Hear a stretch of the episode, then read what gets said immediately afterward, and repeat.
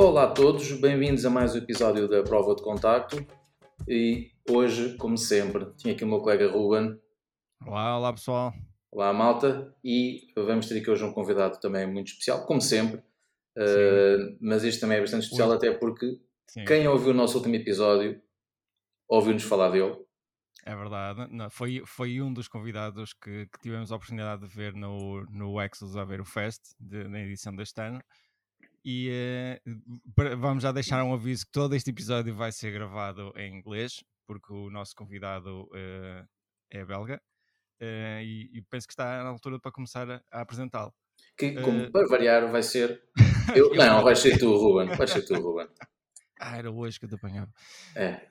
Então, o nosso convidado de hoje é o Johan Lolos é um fotógrafo belga-grego, lançou o seu primeiro livro, Pics of Europe, em 2018. Conta com a história de uma, da viagem que o fotógrafo fez durante cinco meses pelas mais belas regiões alpinas da Europa. É mais conhecido pela sua fotografia de paisagem, ar livre e de viagens, especialmente de lugares como a Nova Zelândia, onde passou um ano inteiro a viajar pelo país ou por lugares como a Noruega, Canadá, Austrália, Islândia, Suíça. O seu trabalho tem sido apresentado em publicações e revistas como a National Geographic, GQ, Lonely Planet, Lolos é um fotógrafo belga mais seguido no Instagram e é um dos embaixadores 4x4 da Toyota. So we, we'd like to welcome uh, Johan. Welcome Hello, to our podcast. Hello, guys. Thank you for having me. I, I hope this introduction was uh, good enough because I had to translate everything. so yeah, I mean, I mean, I'm pretty sure it was. It was in Portuguese. I'm pretty sure it was. I'm, I also feel like you you read my Wikipedia page, right? a bit of the Wikipedia, a bit of your, your website, because yeah. uh, I, I read the, the full bio you had on Exodus, uh, and I wanted to um, to save some of the information because I want to talk about a few things. So I just want let's do the a quick intro so I don't screw it up. and no, for sure, it's great. I mean, I mean, I, I, we'll definitely talk about so many things, especially because my website hasn't been updated in six or seven years now. Wow. So yeah, yeah. So the bio on my website is so old, uh, and I'm not sure. I'm not sure about the Wikipedia page. Actually, I should check it out. But uh, but anyway, anyway, the, the, closest to the reality right now is probably the bio that you read at the Exodus Fest. Yeah. So uh, okay, okay and and it's quite extensive. It's very very big, and, and and we're very proud to have you. So thank you for for having your uh, uh for, uh, time to spend with us in this in this interview. Well, thank you guys. Thank you. Very excited to be here. So why don't we talk talk about a bit of how it all started? Uh, Absolutely. How how was your childhood? Were you were you and your parents uh, prone to, to to travel and and and, and camp and visit places and photograph? How did it all started for you? um, so it all started, I guess, with uh, traveling to Greece with my parents. So I was born in Belgium. My parents are Greek, so I grew up with a very uh, Greek culture, and every summer we would go and spend the holidays in Greece.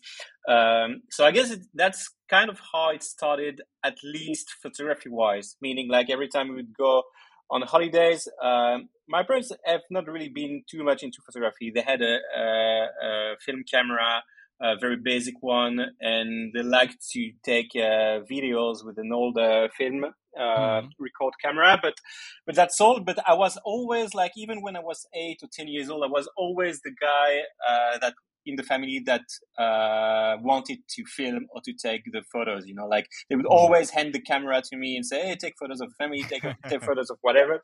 So I guess I was always being very tra- attracted to uh, to like yeah taking photographs. And uh, and that's how it started as i guess because we never really went camping or anything like that. It was mm. very basic holidays family holidays going to the beaches obviously uh, visiting the family since we have so much family in greece. But that's all. Uh, and actually my parents are not like big travelers. They keep going to greece and sometimes to france and that's all. And uh, they actually I mean, for their wedding, after the wedding, they, they went to Canada but mm. that's the only time that they traveled outside of Europe in uh, in 35 years, almost 40 years. So yeah, it's crazy. When did this this passion to to travel began? Because we we saw your presentation and, and you, you, you said that you worked in in public relations, right? Yeah, so I studied PR. I never really worked. I never really had the time to work in PR, but I, I studied public relations. I did my internship in PR, and that was kind of my only uh, professional experience in PR. I, I wouldn't be able to really say how it started, like the how I was attracted by the travel. Uh, so when I was a teenager, I was uh, a Boy Scout. So mm. every summer with the Scouts, we would go uh, on camp sometimes, most of the time in Belgium, obviously, but sometimes we traveled to other places. Uh, so we camped in France, we camped in Scotland. Um, and, and I guess that was really how I got really attracted by the wilderness and the nature, and also, I guess, the travel. Um, so if you mix everything together, like the photography, the travels, uh, the nature, uh, I got to a point where when I was in my early 20s, I was really, really passionate about reading travel stories and spending a lot of time watching uh, travel uh, photographs. Uh, try, yeah, I mean, yeah, just watching uh, all these uh, all these photos from all these Nat Geo photographers. Right. That's how I spent most of my time when I was in my early twenties, and uh, and eventually, yeah, when I got my degree in PR, uh, I just thought, okay, I'm 25. I've never left Europe ever in my life. I guess it's time now. It's time to do a big travel, and that's how it started. So, Johan, can can you explain me how how did you overcome that that fear or that peer pressure that we usually get from from families that tell you to go to college, uh, find a job, get a family. Uh, uh how, uh, that wasn't there for you? you? You you didn't have any pressures just to be home and and follow another career. I definitely had the the pressure uh, coming from my parents.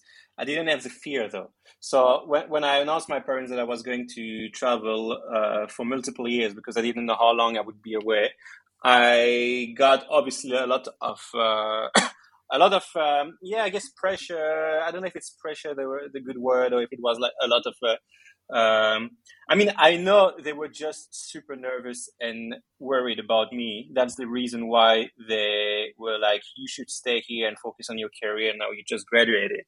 Uh, but uh, I, I, at the same time, they were really excited for me too. Spe- specifically, my mom who always like loved traveling as well, but she never really was able, able to to travel as uh, as much as I do now. So she was very mm. excited for me. But they were just like parents with a very traditional Mediterranean culture, and uh, and they, they, were just you know for them all, all that really matters is like you need to succeed in life, and uh, you need to at least have a um, a really fixed kind of income. Uh, mm-hmm. That's why they pushed me so much to go and do all, all the all my studies and got a degree. So when I told them I'm, I'm going away for, for many years, they were just nervous about me not being able to make any income. I guess that was that was the main reason. So um, I didn't have at all that pressure because for me, I was going to travel by hitchhiking anyway, and I didn't really need the money. And I, I knew also I had a lot of trust in me and myself because right. when I was uh, a student, I had so many parallel projects, side projects. You know, I was already a photographer, but uh, taking photos of uh, music festivals and events mm-hmm. of all kind of sorts. I was, uh, I also had launched a couple of projects. Uh, I was the president of my student union, so I was really like, you know, I, I took a lot of initiatives when I was a student. So I never really worried I, I, was never worried about coming back from my travels after maybe two, three, five years and not being able to find a job. For me, it was always mm-hmm. sure, hundred percent sure that the day I would decide to come back to Belgium, I would have a job. I would find a job because uh, I, I guess, yeah, I have. Um, I, I, I mean, I, I know how to. I know how to to deal with all this kind of stuff. I, I was never worried to just you know be workless and uh, and struggle with that. Yeah. Uh, so yeah, for me it was just I need to travel, and that's going to be my priority for now. So I'm going to travel first, and then we'll see what happens. And what happened is just that I became a travel photographer, and I made that a, a, my job. So I guess that's the best part. Yeah. Then you went to Australia, right? Yes, so I took a one-way flight to Australia with the goal of first spending one year in Australia uh, with a working holiday visa, which will allow me also to uh, do some backpacking jobs. Uh, and after one my year in Australia, just keep keep going and keep traveling around the world. I didn't really really have any plans for after Australia. I knew mm-hmm. I was still going to travel after, but I wanted first to travel one year in Australia and then see what happens. So the, the the main the main issue during during this time is how, how did you finance yourself during during those years before the the big bang in in Instagram? Yeah, so I left to Australia. I had seven thousand euro in my bank account, and oh. uh, those seven thousand euro were supposed to last for many years because, mm-hmm. uh, as I just mentioned, I was hoping to go on a hitchhiking uh, world world tour. So I mm-hmm. was, uh, for me, I was going to, to, travel all around the world for at least five years by hitchhiking. And from all the stories uh, of travelers who have done that before, uh, I read that yeah, uh, five five thousand was the absolute minimum. Twenty thousand it was doable by only hitchhiking, you know. So I was, yeah, I'm going to start with 7,000 and I'm going to do some backpacking jobs in Australia. But I really couldn't uh, find any job in Australia. I was struggling with finding a job. So I, I spent a lot of money in, with my rent uh, for the first couple of months I was in, living in Melbourne. And after that, I just had to find a way to yeah. to make money or at least to save money because I was just spending all my money and I knew at that at that pace, I was not going to to be able to spend five years on the road. So yeah, and Australia is not a cheap place, right? It's really not. Yeah, it's really expensive.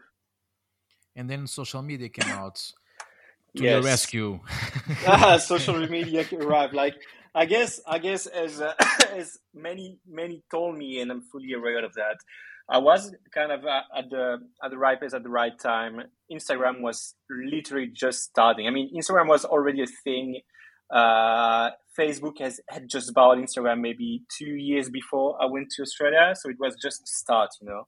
Mm. Uh, and and when I arrived in Australia, uh, the word influencer didn't even exist at the time. So people, they were just people who had quit quit the job to take photos post them on Instagram and they were getting paid to do that. And that was actually the first people who were getting paid to travel and take photos and post them on Instagram.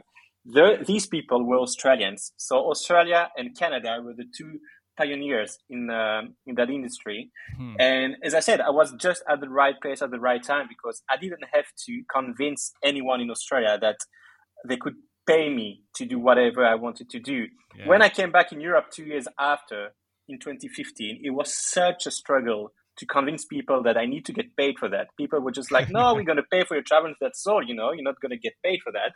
But in Australia, it was completely different story. Australia was such a pioneer and visionary uh, in that industry that uh, they allowed me to get a job quite quickly. And uh, I mean, for my year in Australia, I wasn't getting paid too big money. It was uh, just allowed me to travel at no no no expense, kind of. So it was hmm. kind of, uh, it was just, uh, yeah, um, it was the perfect balance, if I say. And then it was just when I visited, uh, when I traveled to New Zealand after my year in Australia, I spent another year in New Zealand. That's really where I started having uh, like proper contracts, and that's early 2015 that I decided I might I might just try that and make a make a living out of my photography career. So that's really how it started for me perhaps you can give us a, a, better understanding of, of how much does the Instagram impact the, the locations that we get to photograph. What do you mean have, exactly? Maybe uh, uh, if you go to a place that that that isn't very known and you get to photograph it and and somehow it goes viral. I know you had that experience. Oh yeah. And and the impact that that brings in terms of tourism and how it can affect communities and it can affect the the, the environment on the, on the place. What, what is your take on this? Should we start uh, sharing a bit more consciously regarding Instagram and social media? Absolutely. So, so it's funny because you, you, you kind of fast forward, fast forward to, to a couple of years later uh, when I, I started right. to, to, to be conscious of that because when I was in Australia and New Zealand, I wasn't conscious at all about all that, uh, mm. the impact that can have uh, just one Instagram post, and uh, and so th- that story uh, that uh, I've already shared is when I was in New Zealand, I lived in a place called Wanaka, and Wanaka was a it's a beautiful place, and it was really not not popular at the time. So I spent seven months there, and I worked a lot with the tourism board of Wanaka, helping them to to get a bit known, more known, uh, and have the region uh, being, I would say, famous uh, on social media. just to attract visitors and tourists. And uh, so, so we had a few strategies, obviously, and one of them was to organize a big Insta meet. That was in April 2015. Uh, and for that Insta meet, we, we invited really like big guys. For me, it was just starting. I mean, I, I was close to 100,000 followers. I, I, didn't have 100,000 followers yet at the time, uh, but we invited big people with like almost 1 million followers. So you can imagine the impact they had yeah. uh, six years ago, almost seven years ago and we invited all these big guys i think in total in total if you if you if you totalize all the followers of everyone we invited they were probably like two two or three million followers altogether and we invited them for one week to spend one week in wanaka mm-hmm. uh, and to help just promote the the region so with uh, one guy that you might may know is uh, his name is chris burkard uh, we we I, I showed him a super famous spot uh, mm. for that was famous within the local community. It's a it's a great hike called Roys Peak, and so we hiked to the top of Roys Peak, and uh, Chris wanted to spend the night there so we could shoot sunset and uh, stars and sunrise. So we spent the night on top of Roys Peak, and that he, he, took a few photos of there. And uh, and when he when he,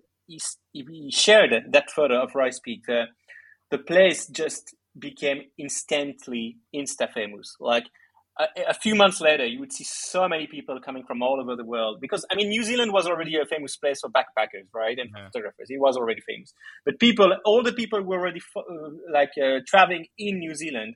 Now they would specifically go to Wanaka to do the Roys Peak hike, while before that they would never they would never stop in Wanaka. No one would stop in Wanaka. People mm-hmm. would stop in Queenstown, but no, because it's kind of a detour to go to Wanaka.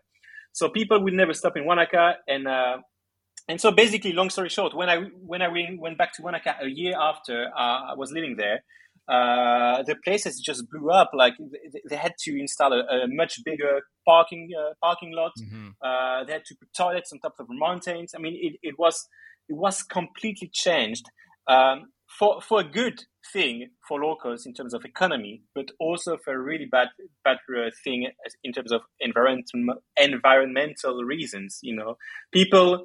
I mean, I've always tried to be very careful when I went to the nature, to the mountains, and you know, always keep walking on the tracks don't go out of the tracks don't don't put trash in the nature don't feed the animals. All, all these things that is very natural to me and i guess it's natural to a lot of people. But the thing is so many people are not are just not aware of these rules. And uh, many people would just go out of the track to take photos or they would feed the wildlife or or they would just camp where it's not allowed to camp. And and i really started to being conscious of that uh, in 2016, 2017, and uh, and yeah, so I changed a lot how I interact uh, on Instagram and how I promote places on Instagram. I mean, I'm not. I mean, to like right now, we're like we, it's almost 2022, and uh, it's been three years. I'm not really active anymore on Instagram, so it's not really relevant anymore. But when I was conscious of that four or five years ago, I really changed my way to to to act on Instagram for sure but you also kept um, a relationship with, with social media, right? Especially with Twitter. Uh, you became more active on Twitter, if I'm not. Yeah, mistaken. that's very new though. So I, have had a, a, Twitter account even before Instagram. So I think I've had my Twitter account since 2009, 2009 sorry, 2009 or 2008. I don't remember. Uh, and at the time, I was very active on Twitter when I was a student, and then I stopped being on Twitter for almost uh, almost ten years. Um, I would just go and check the news. That's all. And now, yeah, it's been um, it's been six months, a bit more, that I'm really, really. I, I, I spend most of my social media time on Twitter nowadays because there's a, there's just a huge community of photographers uh, being there and uh, photographers and art collectors and uh, obviously uh, you might have heard of the NFT, yeah, uh, right. which is uh, boom, which are booming right now. And and to me, this is such a huge opportunity opportunity for photographers, for artists from all over the world, and from yeah. any kind of art. Uh, so I've I've spent a lot of time, invested a lot of time in building a new a new audience on Instagram and mm-hmm. uh, sorry on Twitter, and uh, and it's actually funny because uh, today is uh, December 8th, and yesterday I just had shared a, a tweet uh, on Twitter, and you know, on Instagram, I have like more than four hundred thousand followers. On Twitter, I don't even have ten thousand followers. And uh, and yesterday, I shared something on Twitter saying it's crazy how big the difference of the following that I have between the two uh, platforms, and yet on Twitter, I feel so much more connected to my audience on Twitter, and I feel like anywhere I would go for my next travel, there is there will always be someone from the Twitter community who's going to be like keen mm. to hmm. go and grab a beer with me. While it, it never really happened on the Instagram. I mean, I mean, it was it used to be like this six seven years ago, but definitely not anymore. I, I, Instagram for me is really kind of dead. It's just a platform for influencers and for for for for a, for a lot of shit. And yeah, I just don't. I, I just don't. I'm not comfortable anymore with Instagram and yeah. We, have had this this this discussion regarding uh, social media, and we we've noticed that there's a, a transition with the, the photographic community and traveling community. They are changing more to Twitter and leaving Instagram behind especially due algorithm and Instagram turning more into a TikTok alternative. And do, do you feel you get more a, a bigger and better relationship with, with, your fans and with the photographic community, in the traveling community, in in Twitter? Is it it's more personal? Is it more personal? Uh, so right now uh, on Twitter, it's mainly I mean, it's I wouldn't say it's a um, it's a bubble, but it's almost a bubble in the way that I'm not interacting with the with the general public, if you know what I mean. We mainly all between artists and art collectors and art lovers right now, and a lot of uh, crypto investors. Uh, which means while on Instagram, you know, I, I, guess the majority, the vast majority of people who follow me on Instagram, they're not artists or they're not photographers. They're just people who actually lo- like my okay, photos, and okay. that's it. But on Twitter, it's not there yet. We're not there yet because it's still very, very niche, and it's only photographers. So, which also means that the the amount and the level of interaction that can be on Twitter is so much better and so much higher because you interact with people who are just like you and who share the exact same passion as you. Right. And and there's just yeah, I mean we all on Twitter for one reason right now. For two reasons, I guess, is first because we all hate what Instagram has become. Yeah. uh, because of many, many reasons. Many reasons. And one of the main reasons is obviously the algorithm and all, how much frustration frustration Instagram generates right now for all of us photographers. The second reason is because this is where you need to be if you want to get into the NFT space. So the because all the collectors are there, because all the artists, and I'm not talking about photographers only, but all the all the artists are on Twitter. This is the place to be if you want to be seen, if you want to share your work, if you want to work, your work to be seen. You need to be on Twitter. So we all there for the same reasons, which also means we all pushing ourselves up together. Yeah. So it's all about being like very uh, united and uh, supporting the community. It's, it really is a community, dude. It's it's insane. When I say w- when I say that if tomorrow I'm going to Brazil or to India or to Philippines, I'm hundred percent confident. I just have to tweet, "Hey, who's that for beer? I'm be I'm going to be in, in Bangkok tomorrow." There's going to be so many people who say, "Yeah, I'm I'm keen." While if I do that, a story on Instagram saying, "Hey, who's keen to meet me for for being Bangkok?" It's gonna be like like ghost town you know although i have like 10 uh, i don't know like 40 40 times more more uh, more people more following likely, me on Instagram. Right. It's it, it's insane. It's insane. I, that's one of the reasons why I love Twitter so much and why I spend so much time on Twitter right now is because it generally feels that you are part of a community, and that reminds me so much of the early years of Instagram. I, it was just like that in 2014, 2015 on Instagram it was just like that. It was not about competition. It was just about hanging around with friends, going out in the nature, hiking with friends, and like just trying to get a bit of a turfer. That's all. And that's exactly what it is now on Twitter. And most importantly, to finish, uh, Twitter numbers don't matter at all. You, um, it's insane. When I started on Instagram, I was following obviously all all the big photographers that I was always looking up to. You know, and uh, and it was when you start on Instagram and you have just a, a couple of thousand followers, it's really hard to get noticed, and you hope that your, your, your mentor is gonna follow you back. You know, like you like, oh, I, I would love for my mentor to follow me back and uh, and hang around with him. That never happened on Instagram. There was such a thing about numbers. People would just like look at the numbers, say, "Oh, you just have two thousand followers. I'm not going to follow you back because yeah. you're probably worthless."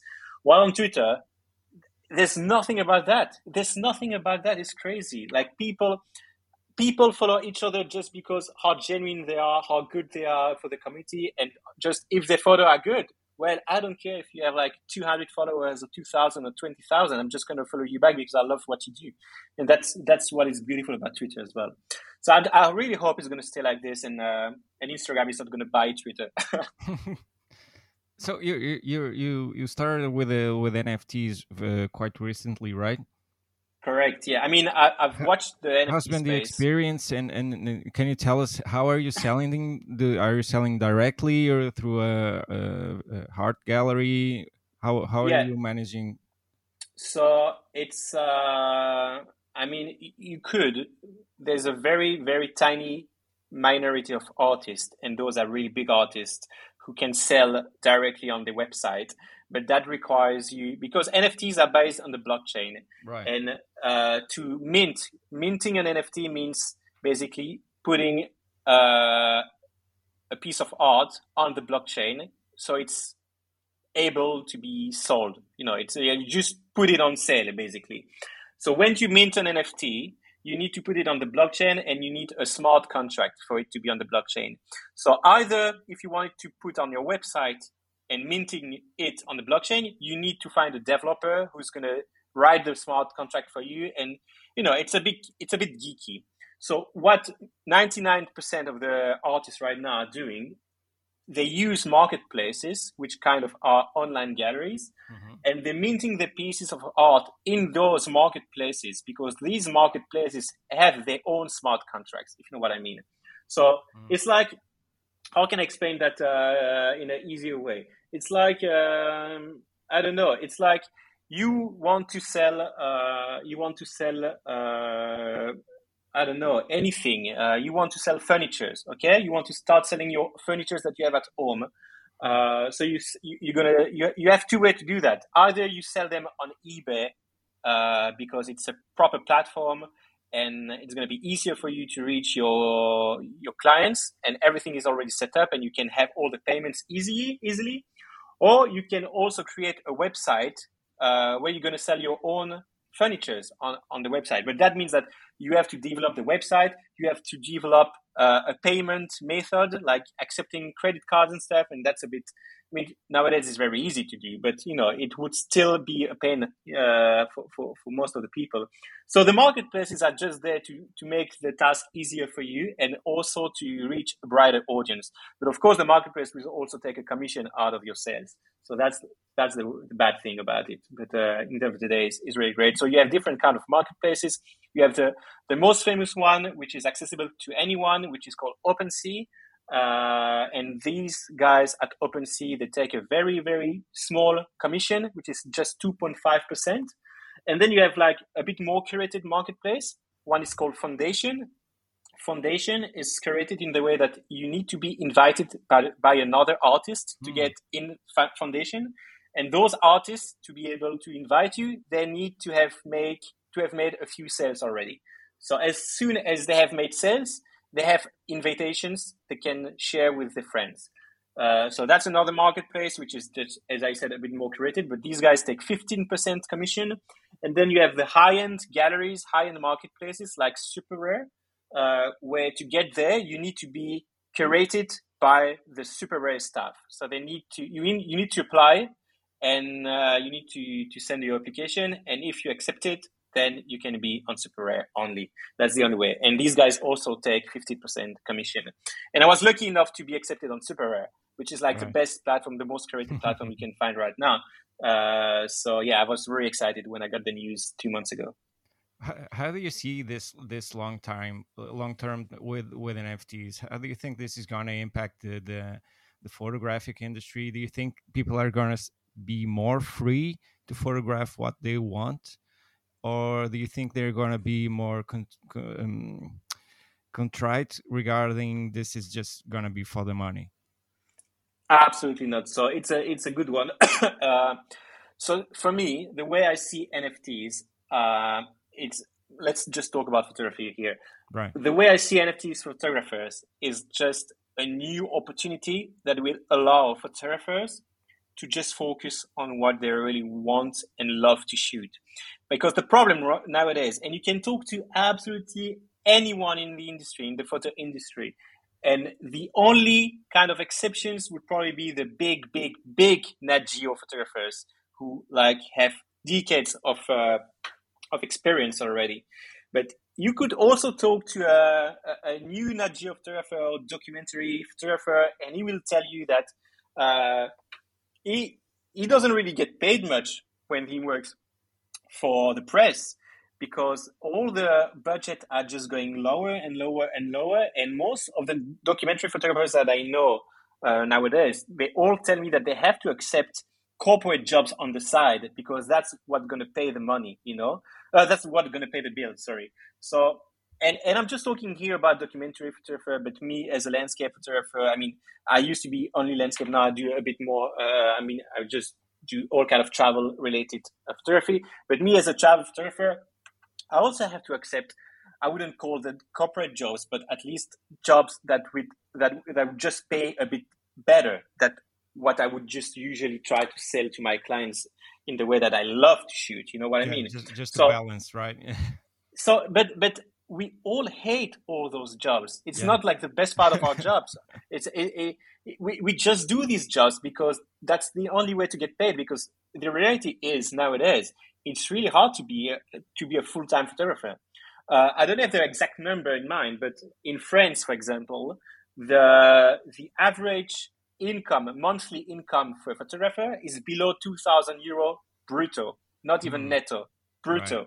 So uh, if you remove the tax, it's, it's close to maybe 1,300 or 1,400 euros net, you know, which is which is nothing, nothing to to make a, like a comfortable living. You just like it's just a uh, it, it, you just earn as much as a as a worker in a in a factory, you know. So it's really hard to to to being a full time photographer because full time photographer is not a it's not a nine five nine to five job. You know, right. it's like you have to work 12, 16 hours a day. You have to do everything. You have to pitch out your project. I mean, it's it's such a big and huge job that it requires so much time. And at the end of the day, you're not getting paid much for that. So for me, the NFT are just the best opportunity for all the photographers to find the collectors who are actually going to love what you do and pay you for what you actually love shooting, you know? And to, to me, just that, just that was enough when people, when I discovered about NFTs, just that was, in, was enough to me to give it a try. So, okay, if I can invest a bit of my time on Twitter and try to see if I can make it um, through NFTs, hmm. well, it's gonna be definitely worth it because I see that on the long run. You know, I'm just not here for the next three months or next year and I, am just going to be here. to me my life has just changed when i discovered about nfts my life my life as a photographer changed I, I, just discovered a new a new income opportunity mm-hmm. that will allow me to focus on what i really want to do without the struggle and without the worry of right. shit i actually need to accept other job on the side you know i need to make sure that that client is going to sign again for a new contract next year uh, all this kind of struggle that a freelancer has I hope, I hope that I will be lucky enough to not have them anymore in the future because of NFTs. And NFTs, we're talking here about NFTs. What we're actually talking right now, we're talking about crypto art being sold as NFTs, but NFTs are so much bigger and broad and wider than just crypto art, right? NFTs is just a certificate of ownership that is re- that is written on the blockchain, and NFTs are here and write those words. NFTs are here to stay for the decades to come. Uh, NFTs is a new technology, and the way I see that, I might be wrong, but the way I see that is all the brands in the world, and they actually have started. Adidas uh, is one of the last to have announced that just uh, went into NFTs. But all the brands of all around the world are going to jump into NFTs, and all the general public in the five to 10, mag- 10 years max is going to own a few NFTs. And I mm-hmm. think, I think that in 10 years, you're not going to buy a house uh, and go to the notary to get your certificate of ownership of your new house. You're just going to get the NFT of your house that you just bought. You know, that's how I see it. Because today, the only, you know, I, I bought a house three years ago.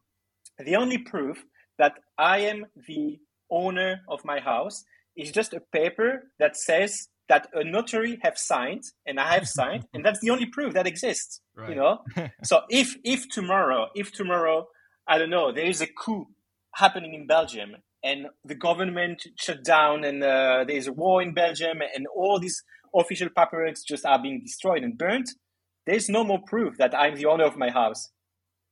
But the NFTs and the blockchain is always going to be written in the blockchain forever, and this is going to be 100% transparent for anyone. So for me, we're just talking about something that is going to change the world and that are going to stay here for the long run.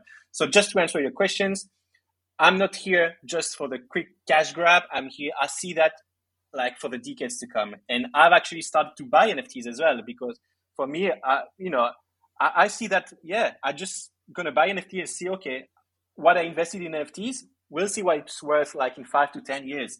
I, I see that, uh, but you know, I, I, don't want to share any financial advice. It's just my my way to, to think and my way to see that. But I really believe that NFTs are just going to change the world and uh, maybe not for the best but they're going to change the world just as internet had changed the world 20 years ago you know? Yeah, so and we're still not seeing what what the future holds regarding the the metaverse because we had news this week or last week something about the land being sold on the metaverse and yes. virtual galleries being created with nfts and it's it's gonna be crazy when when this oh, starts growing even more. It's gonna be huge, and and the the the the NFT system is gonna allow for artists to be more independent, and more more free. More don't have to start thinking all the time. I need to sell this because I, I need to pay my rent. I need to pay my my bills. People with more freedom get to be more creative, more spontaneous, uh, and and more happy because we're, we're talking about if we can all be happy wouldn't that be better right? So so much. I fully agree with you. And uh, you know I, I, read when i started to watch the nft space it was early 21 uh, 2021 yeah. And uh, there was one guy i love his tweet his tweet. He tweeted something like that. He said uh, wait let me just find the tweet because it was so good that i want to share it here. Uh, it was uh, it was okay, artist, lawyer. Uh, super. I think he tweeted. Uh, I'm gonna find that. Oh my god! Of course, trying to find a tweet that happened uh, ten months ago. Okay, I, I, cannot find. But anyway, the the idea was uh, that we all grew up, all of our generation, we all grew up with the idea that to to being successful, you needed to become a lawyer or a doctor or right. Any sort of like, you know, we all grew up with that idea because that's what our parents have taught us since we were born, right? Like you need to be a doctor, you need to study, you need to be a lawyer, blah, blah, blah. He treated that. He said, we all grew up with that idea, but the next generation will grow up with the idea that to make it and to be successful, you need to be an artist.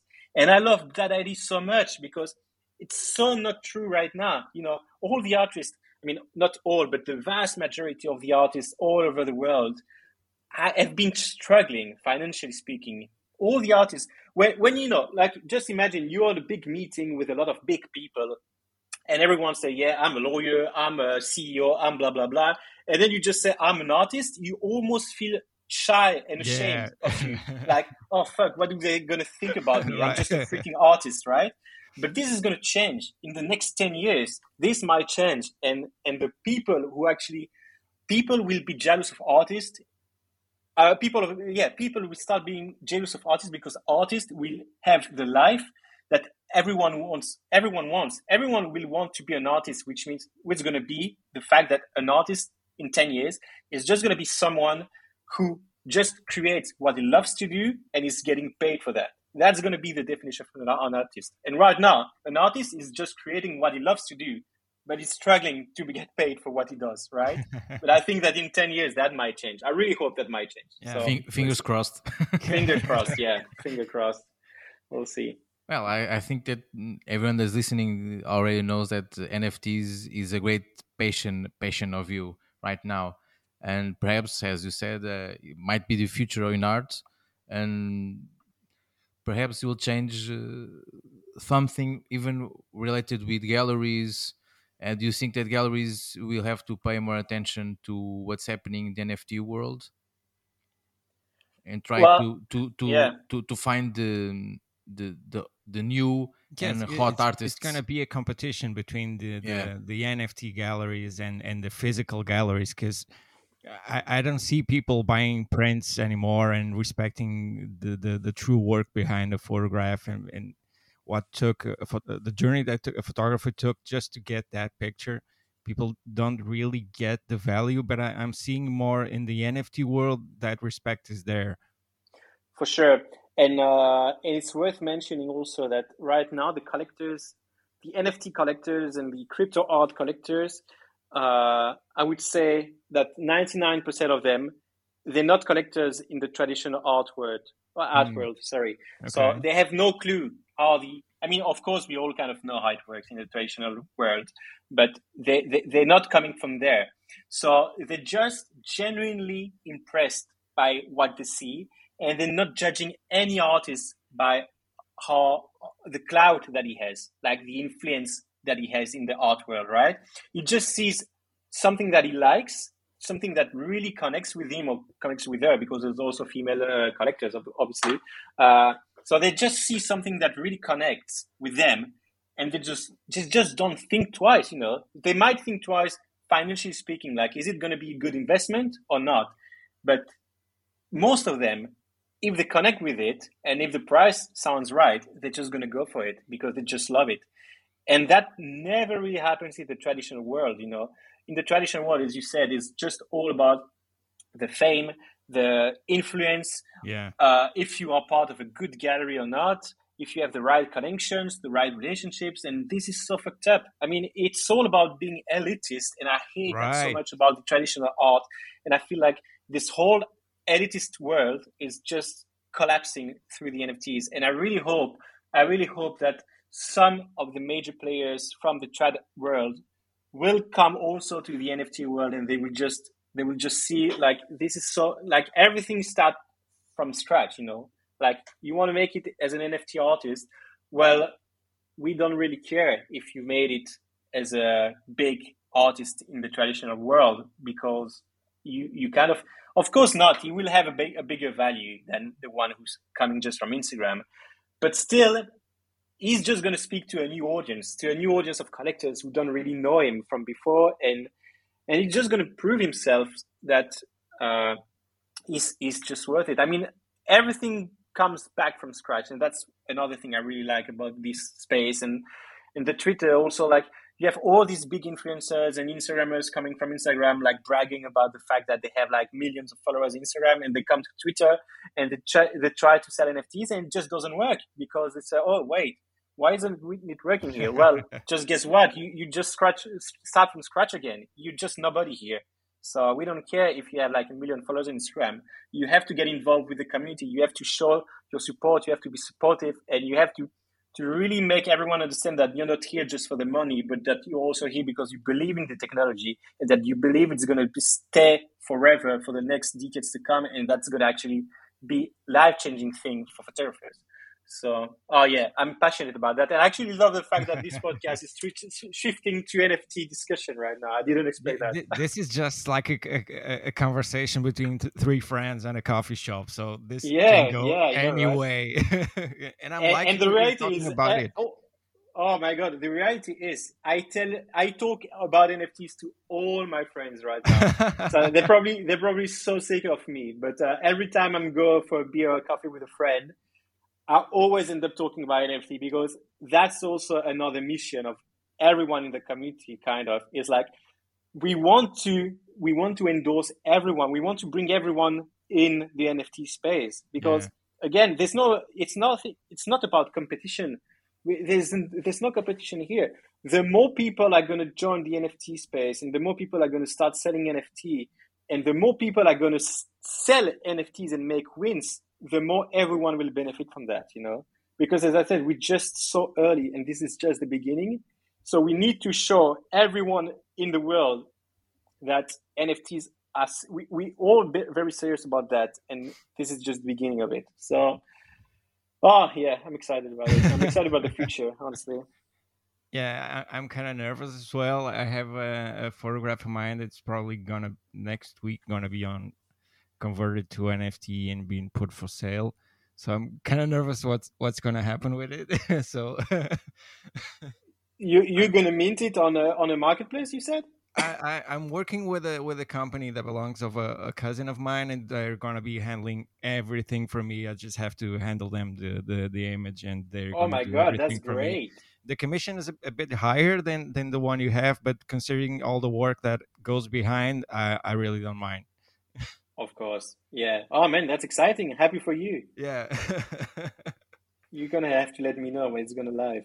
Yeah, and I, I'm I'm hoping this gives me a bit more freedom and allow me to pursue my projects more the way that I want them, and and especially for me and for for everyone that everyone that believes in in in the work that we do and the impact that we can give to to the world and the people around us having this the this capital freedom can we call them that? It, it can be quite an improvement for for everyone. And this is why i'm i am also excited as as you. So i'm i'm hopeful this this is going to be good from now on Well, that's really all all the best that I can wish for you. It's a, as you said, like that financial freedom. That's really what every artist should have, yeah. and no artist in the world should be struggle to accept shitty jobs that he doesn't want to do just because that's the right. only way to get paid. That is so sad when you think of that, but that's the sad reality, unfortunately, right now. So really, really hope that the NFTs are going to change that. We'll see. So I believe. Tell us, tell us a bit more how it's been going so far. Um, have you gotten time to to start traveling again after after COVID? Just trying to shift a bit more, going back to to your travels. Yes. So COVID has been uh, really bad for the business, as you can imagine. Uh, mm-hmm. Every every, I mean, all my all my business is based on travel. I don't really shoot or have any clients in Belgium, so yeah, it just everything just shut down instantly, and um, it took about let me think. Uh, so COVID started in March 2020, and my first assignment after that was in uh, June 2021. So it took more than a year to really have the first assignment back. Um, and it's been very still very slow ever since. I, I can feel it's not going there yet. I mean, um, yeah, I mean, I have friends who who, go, who, are getting back to work, but I mean, I've I've I've also declined a couple of jobs that I, I was not too excited about it neither. Uh, but apart from that, yeah, I mean, I've traveled myself on personal projects uh, like last summer and the summer before. Uh, I went on a road trip with my girlfriend and uh, we traveled a bit around Europe as we usually do. But that's kind of it. Um, mm. So can, yeah, can with with a new book. no, I mean I haven't really have any book new book in mind right now. Um, that's definitely in the plans for for the future, I'd love to make a, a second book, which is probably going to be very, very different from the first one. Mm-hmm. Um, the first one was really about me, I guess, uh, and my journey as a photographer through discovering Europe. I want the second book, if there's one, to be more about a specific project or series that I have in mind, uh, but where I'm not the subject. I mean, I was not the subject in my book. Uh, I don't think there's a single photo of me, but it's still my road trip. You know, it's a book about my road trip. Yeah, and, you were always there in the pictures. Yeah. Uh, so yeah, we'll see about the second book. I, I definitely is going to be a different book if I ever do, if I ever make a, a second one. So we'll see. I, I know you you're also uh, Jean Paul is going to start laughing now because I am also an avid photo book collector, and I know you oh, have an wow. Instagram account regarding that. So I always, I also want to talk about photo books with you. yeah, you, ha- you, you, also have an Instagram account, right? The photo book right. junkie. The photo book junkie. That's who yeah. I am. Yeah.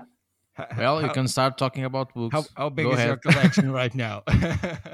Dude, I have no clue. To be honest, I have no clue how big it is because I have books all over the place wow. right now, and uh, like there's literally piles of books because I don't have enough room anymore on my shelves.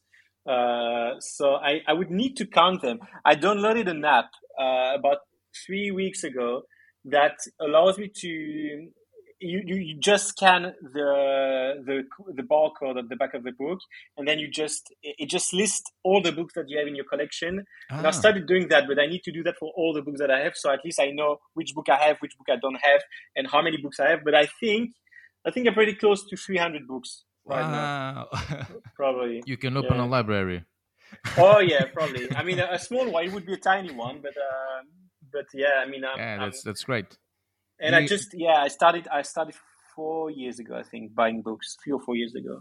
Do you have a, a, um, a photographer there that, that is your go-to photographer that once it comes out something you need to have it?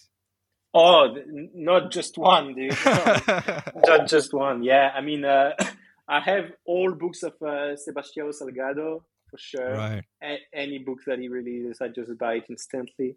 Uh, I think I'm pretty close to having all the books from Steve McCurry as well. Oh. Um, I have all the books from a Dutch photographer that I really love. Uh, his name is Bastian Wood. Bastiaan Woudt. Uh-huh. I don't know if, he, if pronounce that correctly. He's a photographer of my age, uh, doing shooting mainly fashion, uh, medium format fashion portrait. But I mean, his his job, his work is completely amazing. Uh, who else am I buying every single book? Um, oh, there's a Belgian there's a Belgian photographer that I really enjoy as well, and I have most of his books. He's called uh, Carl De Keyzer. He's a Magnum photographer. Ah, um, yeah, I know. Yeah.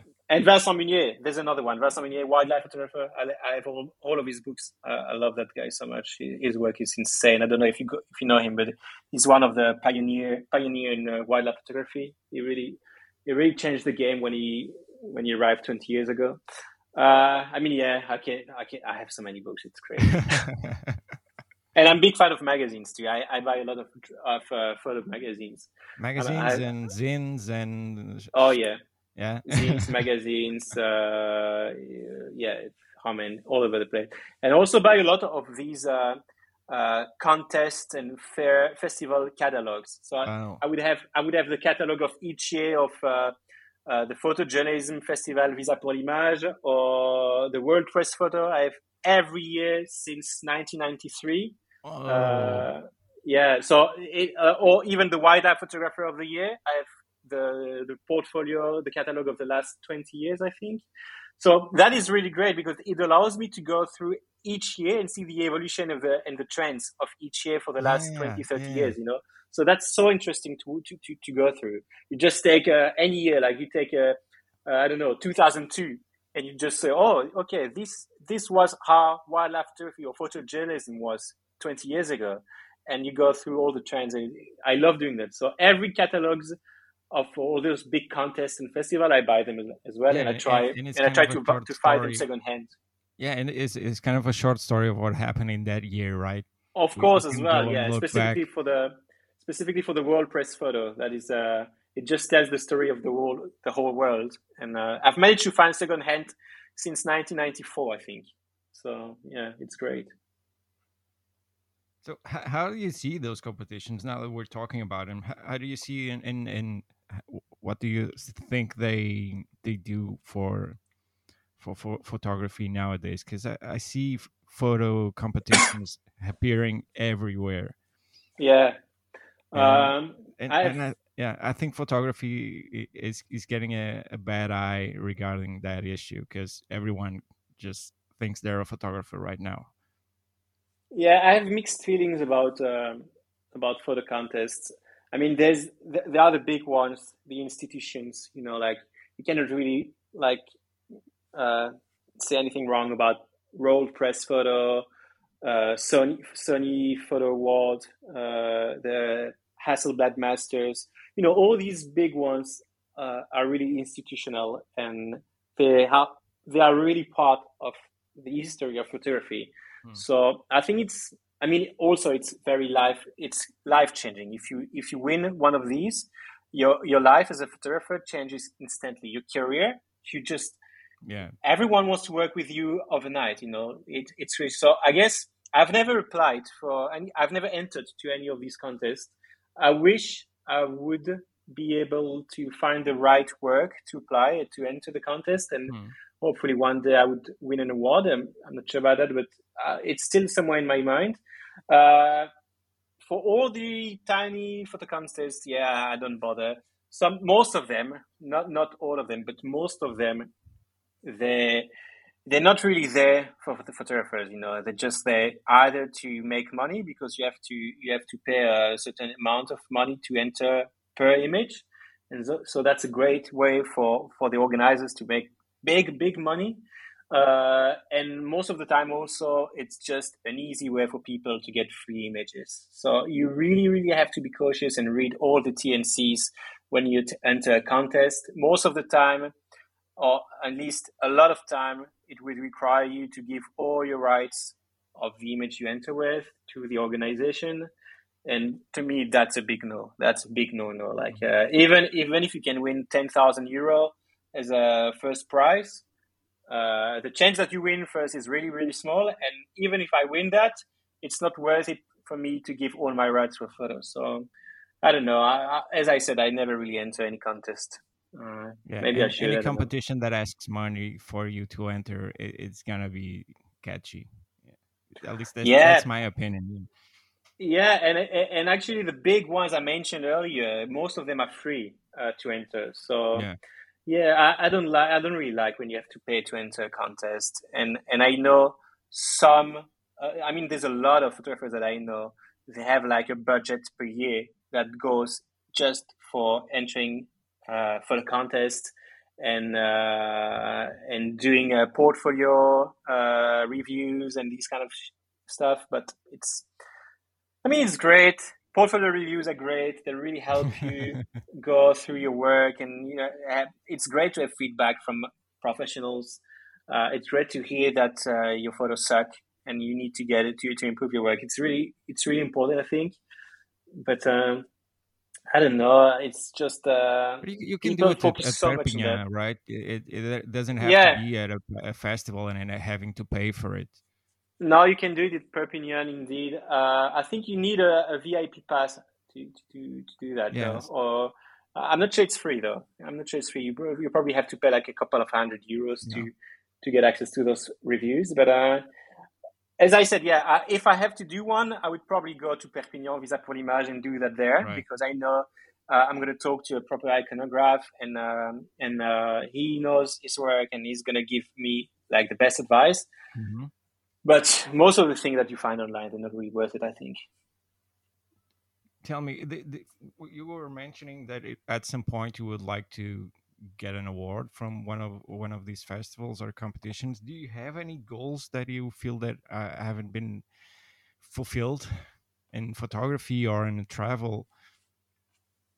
I have many glo- uh, many goals for sure. Um, oh what, I mean, what is your top top goal what is it that that that, that travel you want to take what is that photograph you want to pursue or that project what what's what's in your heart burning right now yeah, I mean, travel wise, I don't know. There's no like a specific place I'm really dying to go and visit one day. There's so many places on my list, but there's no, I, I don't think there's a single place that I will feel so happy and relieved once I go there. So it's, it's more about the story.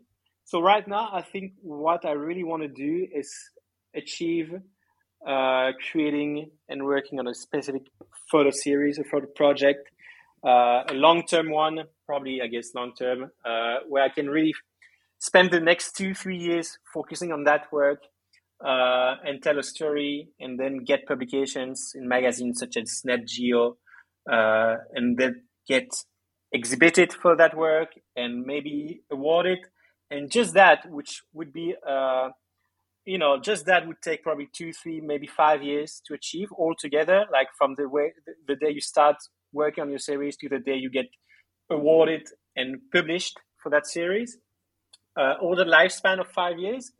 This is something that I've never done as a photographer, and that's really something that I feel I need to do. But it's really hard. It's really hard for me because, um, again, we've discussed a lot about that. I'm not sure. I'm not sure uh, I'm ready to spend five or even three years of my life without having the financial security that I'm going to get paid for that. You know, so most of these personal projects, you have to invest so much money in, and most of the time you're not really getting paid. So it's um, you're just losing money and and focusing three years of my life on, on a project. I, I don't know if I'm ready for that. So that's why NFTs are really important for me right now. Also, is if I can make a proper income with these NFTs, I can also focus on on working on projects that I'm going to pay and spend my money on it without the worry of oh shit, I'm spending so much money on that, and I'm not ever going to get paid for that. Well, if NFTs are, are there to help me, that's that's a great thing. So this is something. This is really uh, a milestone, an achievement that I want to to make as a photographer, getting to to work from A to from A to Z to on a proper photo series and and getting seen uh, published and rewarded. And yeah that that would be the dream i think. And then you just start again because that's life of photography right? You just do it again and again and just try to find new new topics and new new subjects to cover. Yeah and trying to find new projects and ideas right? Yeah. And you talk about topics and we also know that you have a podcast right yes absolutely so that's something that i i started uh, this year earlier this year I guess as part of uh, my big hiatus of not being able to travel because of COVID. So I had a lot of free time. Uh, I also had an intern working for me for, for months. So he really helped me out putting that together the YouTube channel, the, the podcast, uh, and so many other projects, online courses as well. Uh, so my goal with the podcast was to to just uh, find new new topics to talk about in photography but also for me was, at, at, first it was very very selfish project. I just me as a photographer wanted to talk about photography with other photographers to learn more about their job and their this genre of photography you know like i've interviewed wildlife photographer i've interviewed uh, fashion photographer advertising photographer all these kind of photography genres that i never really knew much about and me as a photographer, I really wanted to understand how their work works and how it is to be a wildlife photographer and what are the struggles about that and how it is to be an advising advertising photographer and what are the, the struggles that come with that job. So that was the, the goal with that podcast. So I think I, I, don't even know how many episodes. I, I haven't published any episodes since summer, unfortunately, because uh, of the, the last, The last time I saw, I think you had nine episodes. Okay, so I've I've published nine. I know I have yeah. three record re- recorded already that I need to publish. Three more that it's called for, for those those who are interested. It's called Blue Hour, right? Yes, but it's in French. It's but it's French. French yeah. yeah, it's in French. Uh, but yeah, if any, anyone speaks French, uh, just uh, please feel free to find it uh, on any platform. Um, so yeah, I, I, I loved honestly. I was passionate about specifically also about having my guests I'm sure it's the same for you. You have your guests, uh, you invite them, and you meet them physically, and that I love that having all those guests uh, coming to my place and to the studio, and we were recording for uh, the, the, the episodes. But quite quickly, I felt like it constrained because uh, I live in Belgium, so for e- it was easier for me to interview Belgian photographers, and there's a lot of talents in Belgium. But I also wanted to interview a lot of French photographers who I find really uh, uh, inspiring. So it was it was hard for me to bring them to Belgium. So that's what I did in the summer. I took a, I went on a little road trip in France with all my gear, and uh, I mean I just interviewed three three or four photographers in France. That's this summer. I still have three more to publish. Uh, but at least at least it was great to go and meet also French photographers and talk to them. Uh, so I was coming to their place, and uh, we had great chats. So yeah, I, I'm I'm definitely I would love to go back to to to doing a more podcast. I love that. It's just that I need to find the time now between NFTs and that. you talked about inspiration. Do do you want to share with us some uh, movies or books you've read that you finding like a source of inspiration to your work? Um, I'm really bad at that. Every time I people ask me for inspiration, sorry, because, no, it's it's just that clearly I, I the, really, the, photo books are one, right? Yeah, photo books. Well, that's that's one thing, right? It's like I really, I, re- I don't have one specific one specific uh, project or photographer or book or movie that I can I can tell you for where I I find my inspiration. I just find my inspiration from all over the place. And that also can be Instagram, Twitter, social media, but photo exhibitions, photo magazines, photo books, uh, paintings. Uh, I mean, everything, even the nature, you know, even going out in the nature. I, I really try to find my inspiration everywhere. And, uh, but I don't have one specific, one specific photographer or one specific, uh, movie director that I can code. Unfortunately, it's um it's a bit annoying, embarrassing actually. No one can ask you what would you take to a deserted island, right? Oh my god, it's gonna yeah, be too much. that's that's a really tough one. Yeah, I really I really cannot answer that question. I'm so so bad at that. no yeah, problem. stuff. So tell me, are, are you still preparing anything regarding your um, photo photo tours? Uh, well, I just came back from a photo tour that I gave in Kenya a month ago. Right. Uh, that was uh, that was a, a, long due one because uh, I started to sell that photo safari workshop back in uh, the autumn of 2019, just mm-hmm. after I, I, returned from two months in Africa. And the, the, the workshop was supposed to happen in March 2020. Then COVID happened, and we postponed it three times. And eventually, a year and a half after, I did it. It was November 2021. Uh, that was so great. Uh, first time I came back to Africa in two years. It really felt great. Uh, I haven't planned any any other one yet, but uh, I mean I love that so much doing workshops and photo tours. So I've done three so far. One in New Zealand, one in Norway, one in Kenya. Uh, I need to find out where's the, the where's going to be the next one. Uh, so we'll see. Yeah. that one in Kenya, you have some photos on your website, right? yoanlolos.com. Yeah, so, yeah uh, it's it, it, was just a place where I put all the information about the yeah. workshop. Uh, that's it. But I haven't shared any photos of Kenya okay. yet. Okay. Uh, but we yeah. we invite everyone who's listening to us to to see your website, visit it, yoanlolos.com, where they can have all the links for your social network, Right. Exactly. So, Please keep in mind though that the work the website hasn't been updated in six years for the photographs that you see there. Yeah, but, but it's the photograph, good. the, the work is still good. Don't don't don't do that to yeah. your work. Uh-huh. don't do it. Yeah. Yeah, so yeah. Everyone can visit the website. They get access to prints, the books, the one that we just mentioned in, in, in the intro, some information regarding new photo tours that Jan Johan is is working on and see his magnificent work. You can also get to see his TED Talk.